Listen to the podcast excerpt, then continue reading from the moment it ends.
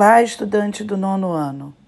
Esta semana, o material traz para você três textos de gêneros diferentes: um trecho de uma reportagem, uma letra de canção e uma tirinha.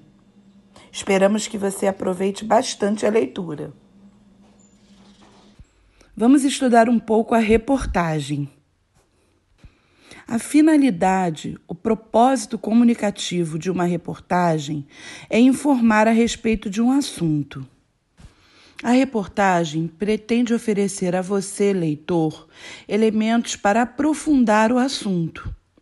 Desse modo, ela costuma trazer levantamento de dados, entrevistas com testemunhas, especialistas, tudo para oferecer a você, leitor, possibilidades de conhecer mais profundamente o assunto em questão.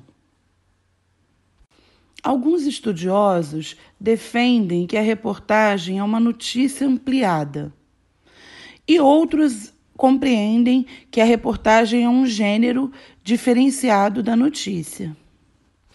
Quem defende a reportagem como uma notícia ampliada se baseia nas características da estrutura do texto. Já aqueles que defendem a reportagem como um gênero autônomo utilizam como argumento o fato de que a função da reportagem não é noticiar, não é cobrir um fato novo, não é dar notícia sobre um fato novo, mas sim aprofundar um assunto. A reportagem é um gênero da esfera jornalística, ou seja, ela é publicada, ela é veiculada em meio jornalístico, sendo esse meio online ou não. Uma outra característica interessante da reportagem é que ela é um texto assinado por um repórter. Esse repórter vai oferecer ao leitor um texto que tem objetividade, mas que também apresenta o assunto a partir de um ponto de vista particular, específico. Para garantir que o, que o assunto, o tema, seja tratado de uma maneira ampla, global, sem parcialidades e de forma mais isenta, o jornalista costuma apresentar diferentes visões do assunto através das vozes de opiniões que são trazidas para o texto. É claro que você, leitor, leitor competente, vai precisar analisar até mesmo a escolha dessas vozes, a escolha das opiniões vai poder representar uma parcialidade, um ponto de vista mais parcial. Vamos dar uma olhadinha no texto 1? Pegue aí o seu material.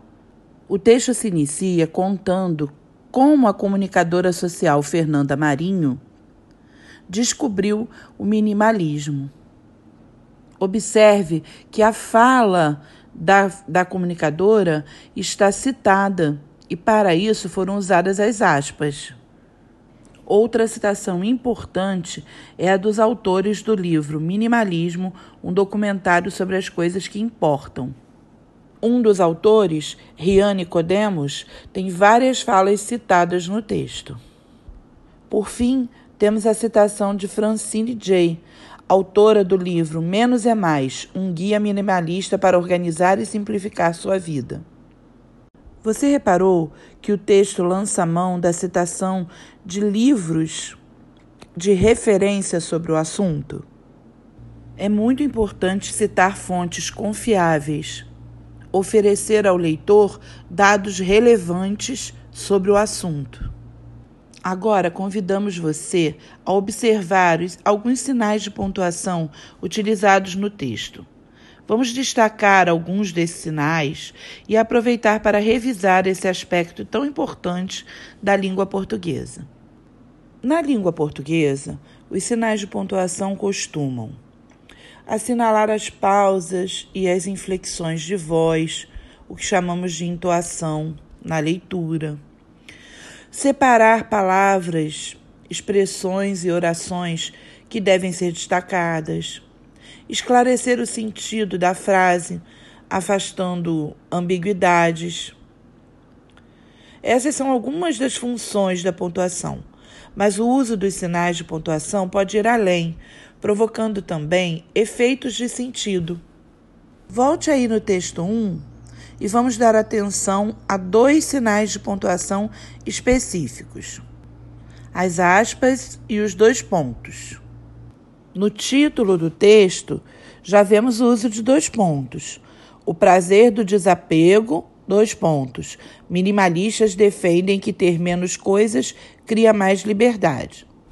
E lá no primeiro parágrafo, você pode ler também. O minimalismo apareceu na vida da comunicadora social Fernanda Marinho, 36 anos, para resolver um problema. Dois pontos. Em 2012, ela precisou voltar a morar com a mãe e, por questão de espaço, teve de se desfazer de muitas coisas que havia comprado ou ganhado nos 10 anos em que morou fora. Recapitulando aquilo que você já aprendeu durante a sua vida escolar, os dois pontos servem para fazer uma citação ou introduzir uma fala. Num discurso direto, nós temos os dois pontos marcando o início da fala. Também são usados para indicar um esclarecimento, o resultado ou o resumo do que se disse antes. Releia lá o primeiro parágrafo. Percebeu? Então, esse é um uso bem importante. Outro uso importante é indicar uma enumeração. Vamos lá no texto. Vamos para a segunda página, o segundo parágrafo dessa página. Rian explica que o minimalismo não é uma competição sobre quem tem menos coisas. Ao contrário, queremos mais. Dois pontos. Mais tempo, mais espaço, mais paixão, mais experiências. Nesse trecho, você pode perceber os dois pontos indicando a enumeração. Agora vamos às aspas. Em geral, as aspas são utilizadas com a função de destacar uma parte do texto. Como você já estudou, elas aparecem antes e depois de citações ou transcrições textuais. Então, se eu citar uma parte de um livro, de outro texto, eu preciso usar as aspas. Para representar nomes de livros ou legendas, também podemos usar aspas. Para indicar o uso de estrangeirismos, neologismos, gírias, expressões populares, também podemos usar as aspas. Para marcar uma expressão usada com ironia, também podemos usar aspas. As aspas realçam o uso de uma palavra ou expressão, chamam a nossa atenção como leitores para o uso dessa palavra. Por que será que essa palavra foi escolhida? Que sentido ela pode ter de diferente? E as aspas assinalam essa palavra, marcam para que o leitor não a perca de vista. Outro uso importante das aspas é a citação das falas no texto. Nesse caso do nosso texto, temos a fala da Fernanda Marinho sendo citada. Por exemplo, eu precisava acomodar todos os meus objetos em um quarto bem pequeno. É a fala direta da Fernanda Marinho e ela está indicada no texto por estar entre aspas. Observe o uso das aspas no seguinte trecho. Logo a seguir, maquiagens vencidas, bijuterias que não usava mais porque tem alergia, jogos de tabuleiro faltando peças, roupas de pelo menos 10 anos atrás e que não serviam mais. No estoque, observem, estoque entre aspas. No estoque, a moça encontrou coisas até que emprestou de outras pessoas há anos e nunca devolveu. Na verdade, não era um estoque, eram as coisas da pessoa. Era um conjunto de coisas da pessoa. Então, a palavra estoque está sendo usada no texto num sentido diferenciado, ampliado, diferente do seu sentido básico, objetivo, direto. E chamar as coisas de alguém de estoque faz com que o leitor pense como era essa quantidade de coisas. Releia o texto e perceba que em outros trechos há também usos de aspas bem interessantes. Agora vamos ao texto 3. Ele é uma tirinha que está no seu material para curtir. Mas nós vamos fazer uma observação. Tem tudo a ver com o que nós estamos falando agora. A tirinha de Linier nos mostra a Henriqueta conversando com o gato. E o gato pergunta: O que aconteceu, Henriqueta? Você caiu? Não, estou vendo tudo o que tenho. Como? O quê? Tudo isto eu tenho: o céu, a terra, o ar. Tudo isto é nosso. E aí o gato observa: somos ricos. E a Henriqueta confirma: sim. O texto é muito interessante, não é? Tem tudo a ver com os outros textos do material. Agora vamos observar o uso das reticências no texto. Vamos revisar também um pouquinho sobre esse sinal de pontuação tão importante. As reticências indicam uma suspensão da frase, uma parada estratégica, que muitas vezes tem a ver com o emocional que está sendo passado aí nesse texto. Em geral, elas indicam a continuidade de uma ação ou fato, a suspensão ou interrupção do pensamento de quem está com a voz nesse texto, as hesitações comuns da língua falada sendo representadas na escrita. O realce de uma palavra ou expressão. Então, nós fazemos ali aquela parada estratégica e aí depois vem essa palavra que está sendo destacada. Também são usadas para indicar que uma lista não terminou.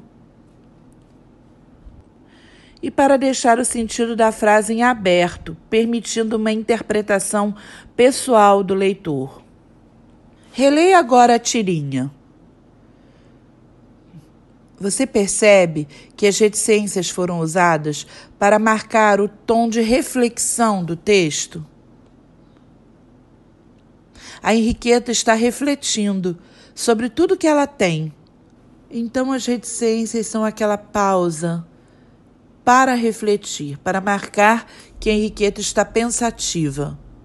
E no penúltimo quadrinho, tudo isto eu tenho: o céu, a terra, o ar. Essa lista não termina. Henriqueta é mesmo rica, todos nós somos. Para finalizar essa nossa conversa, destaco que você releia os três textos do material. Eles dialogam, eles conversam entre si. E é muito importante comparar esses três textos, analisá-los em comparação. É sempre uma excelente estratégia de leitura. Desejo a você uma semana maravilhosa, com muitas leituras e muito aprendizado.